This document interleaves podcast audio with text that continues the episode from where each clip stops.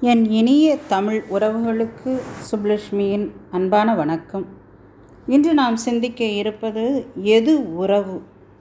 இன்றைய சமூகத்திற்கான மிக முக்கியமான கேள்வி இது. எது உறவு? எதை நாம் உறவு என்று நம்ப வேண்டும்.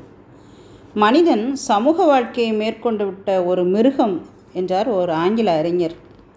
காட்டு மிராண்டிகளாக சிதறி கிடந்த மனிதர்கள் குடிபெயர்ந்து ஊர்ந்து ஊர்ந்து வந்து ஓரிடத்தில் சேர்ந்து வாழ்ந்தார்கள். அதனால் அவர்கள் சேர்ந்து வாழ்ந்த இடம் ஊர் என்று அழைக்கப்பட்டது.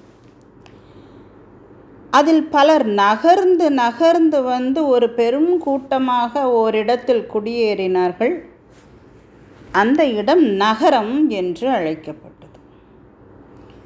தனி மனிதர்கள் இணைந்து சமூகம் ஆகிவிட்டார்கள்.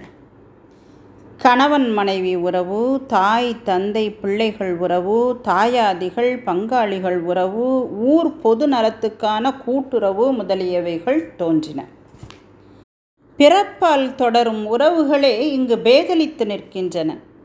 பெற்ற தந்தையை பிச்சைக்கு அலைய விடும் மகன் இருக்கின்றான். கட்டிய தாரத்தையும் பட்டினி போடும் கணவன் இருக்கின்றான். தாயை தவிக்க விட்டு தாரத்தின் பிடியில் லயித்து கிடக்கும் பிள்ளை இருக்கின்றான். கூட பிறந்தவனே கோர்ட்டு படிக்கட்டுகளில் ஏறி எதிராக நிற்கின்றான். அலுவலகத்தில் வேலை பார்க்கிறோம். வேலையிலிருந்து விலகியதும் வேலையை பார்த்த இடத்தை மறந்து விடுகிறோம். அந்த பிணைப்பு கூலிக்காகவே. ஹோட்டலில் அறை எடுத்துக்கொண்டு தங்குவது போல் சில உறவுகள். சொந்த வீட்டில் வாழ்வது போல சில உறவுகள். ஆயிரம் வாசல் இதயம் யாரோ வருகிறார்கள் யாரோ போகிறார்கள்.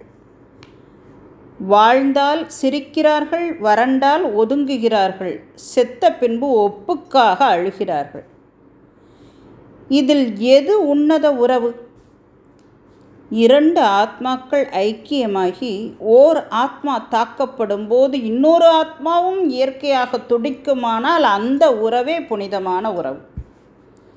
இரண்டு ஆத்மாக்கள் ஐக்கியமாகி ஓர் ஆத்மா தாக்கப்படும் போது இன்னொரு ஆத்மாவும் இயற்கையாக துடிக்குமானால் அந்த உறவே புனிதமான உறவு. பிறப்பில் சொந்தம் இருந்தாலும் சரி சொந்தம் இல்லை என்றாலும் சரி. அது மனிதனாக இருந்தாலும் சரி நாய் பூனையாக இருந்தாலும் சரி. எங்கே பந்தம் ஏற்றத்தாழ்வுகளில் சேர்ந்து வருகிறதோ அங்கேதான் உறவு இருக்கிறது. கண்ணீரை துடைக்கின்ற கைகள் காயத்துக்கு கட்டுப்போடும் கைகள் வறுமையில் பங்கு கொள்ளும் உள்ளம் சோதனையில் கூடவே வரும் நட்பு. இதில்தான் உறவு பூர்த்தியாகிறது. கண்ணீரை துடைக்கின்ற கைகள் காயத்துக்கு கட்டுப்போடும் கரங்கள் வறுமையில் பங்கு கொள்ளும் உள்ளம் சோதனையிலும் கூடவே வரும் நட்பு இவற்றில்தான் உறவு பூர்த்தியாகிறது.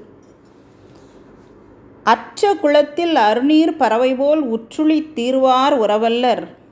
அக்குளத்தில் கொட்டியும் ஆம்பலும் நெய்தலும் போலவே ஒட்டி உருவார் உறவு என்று கூறுகிறார் ஔவையார். இந்த பாடலுடைய அர்த்தம் என்ன அப்படின்னு சொன்னால் ஒரு குளத்துக்கு நீர் தேடி வருகின்ற பறவை நீர் இருக்கும் வரை அந்த குளத்தில் இருக்கும். குளத்தோட தொடர்பு வச்சுருக்கும். அந்த குளத்தில் நீர் வத்தி போச்சுன்னு சொன்னால் அதுக்கப்புறம் அந்த பறவை அங்கே வராது. இதே மாதிரி சில உறவுகள் இருக்கும். நாம் நல்லா இருக்கிற வரைக்கும் நம்மால் அவங்களுக்கு ஏதாவது காரியம் ஆகணும்னா அதுக்காக நம்மக்கிட்ட வருவாங்க. அவங்களோட காரியம் முடிஞ்ச உடனே போயிடுவாங்க இல்லைன்னா நாம் ஒன்றுமே இல்லாமல் ஆயிட்டோன்னா நம்மளை விட்டு போயிடுவாங்க இப்படி ஒரு உறவு உண்டு. அதற்கு பெயர் உறவு கிடையாது அப்படின்னு ஔவையார் சொல்கிறாங்க அப்போ உண்மையான உறவுனா எப்படி இருக்கணும் அப்படின்னு சொன்னால் ஒரு குளத்தில் ஆம்பலும் நெய்தல் மலரும் எப்படி ஒன்று போல் இருக்கிறதோ அதுபோல் இருக்க வேண்டும். இதோட அர்த்தம் என்னன்னு சொன்னால் தண்ணி இருக்கிற வரைக்கும் ஆம்பல் மலரும் நெய்தல் மலரும் நல்லா பூத்து பக்கத்தில் பக்கத்தில் அப்படியே ஆடிக்கிட்டே இருக்கும். தண்ணி வற்றி போச்சுன்னா ரெண்டும் ஒன்று போல் செத்து போயிடும் அப்படி இருக்கிறவங்க உறவு தான் உண்மையான உறவு.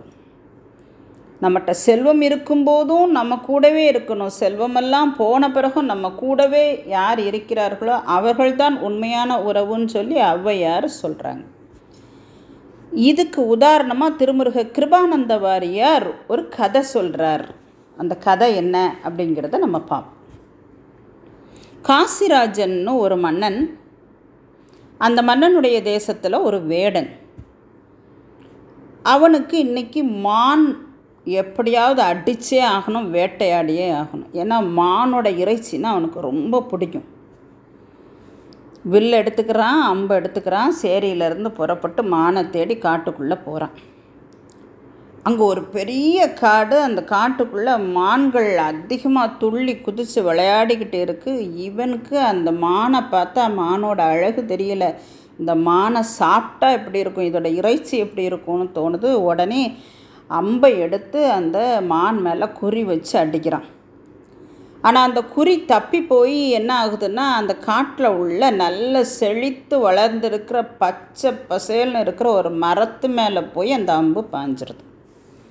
அந்த அம்பு எப்படிப்பட்ட ப அம்புன்னு சொன்னால் அந்த அம்போட முனையில் அவன் வந்து விஷத்தை தடவி வச்சுருக்கான். ஏன்னா மானோட மானை குத்துன உடனே மான் இறந்து போயிடணுங்கிறதுக்காக ஒரு விஷத்தை மனிதர்களுக்கு கெடுதி தராத ஒரு விஷத்தை தடவி வச்சுருக்கான். இப்போ இந்த அம்பு அந்த மரத்தில் பச்சை மரத்தில் போய் குத்துது அந்த விஷம் அந்த மரத்துக்குள்ளே ஏறி அந்த மரம் அப்படியே கருகி கீழே விழுது. நாள் ஆக ஆக கருகி கருகி கீழே விழுது.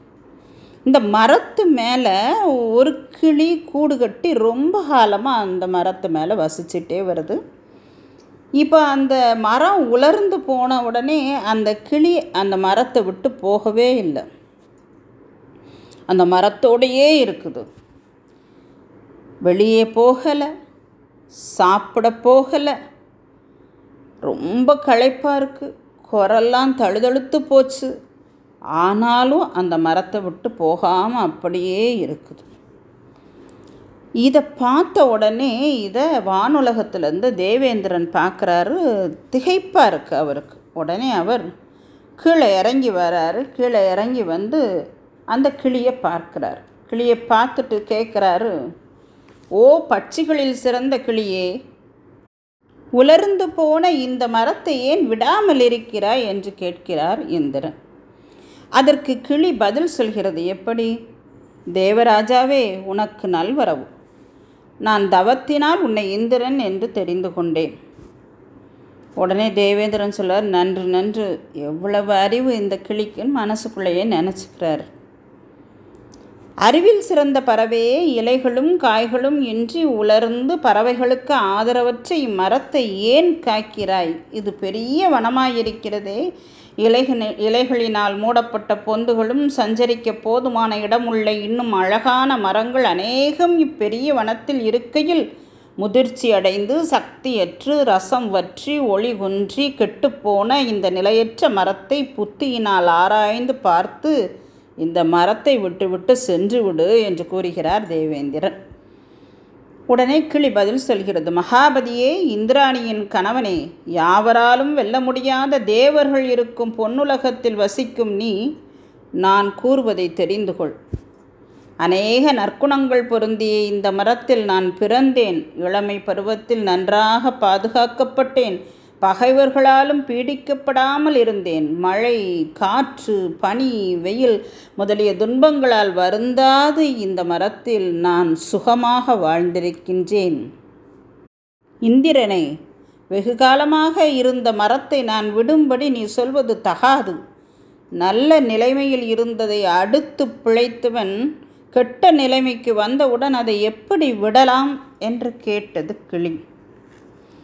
அந்த கிளியினுடைய வசனத்தால் மகிழ்வுற்ற இந்திரன் அதனுடைய நன்றியையும் கருணையையும் நினைத்து திருப்தி அடைந்து கிளியை பார்த்து ஒரு வரம் கேள் என்று சொன்னான். உடனே அந்த கிளி தனது நன்மைக்காக எந்த வரத்தையும் கேட்கவில்லை. அப்படியென்றால் அது என்ன வரம் கேட்டது?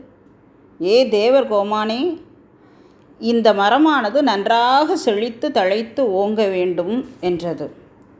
அந்த பறவையினுடைய உறுதியான பக்தியையும் நிரம்பிய நல் ஒழுக்கத்தையும் அறிந்து களிப்புற்று இந்திரன் உடனே அந்த மரத்தின் மீது அமிர்தம் பொழிந்தான் அதனால் அந்த மரம் கனிகளும் இலைகளும் கிளைகளும் உண்டாகி தழைத்தது.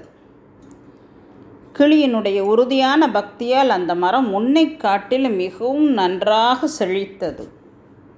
நன்றி அறிவு கருணை இந்த குணங்களின் பயனாக அந்த செய்கையினால் கிளியும் அந்த மரத்தில் இனிது மகிழ்ந்திருந்தது. தன் ஆயுள் முடிந்த பிறகு இந்திரலோகத்தை அடைந்தது அந்த கிளி என்று திருமுருக கிருபானந்த வாரியார் இந்த கதையை கூறி முடிக்கின்றார். இதன் மூலமாக உறவு என்றால் என்ன என்பதை நமக்கு எடுத்துக்காட்டுகின்றார் ஒரு ஆத்மாவிற்காக இன்னொரு ஆத்மாவும் துடித்தால் அதுதான் உறவு. வாழும் போதும் வீழும் போதும் உடன் வருவது உறவு. இன்பத்திலும் துன்பத்திலும் இணைந்தே இருப்பது உறவு.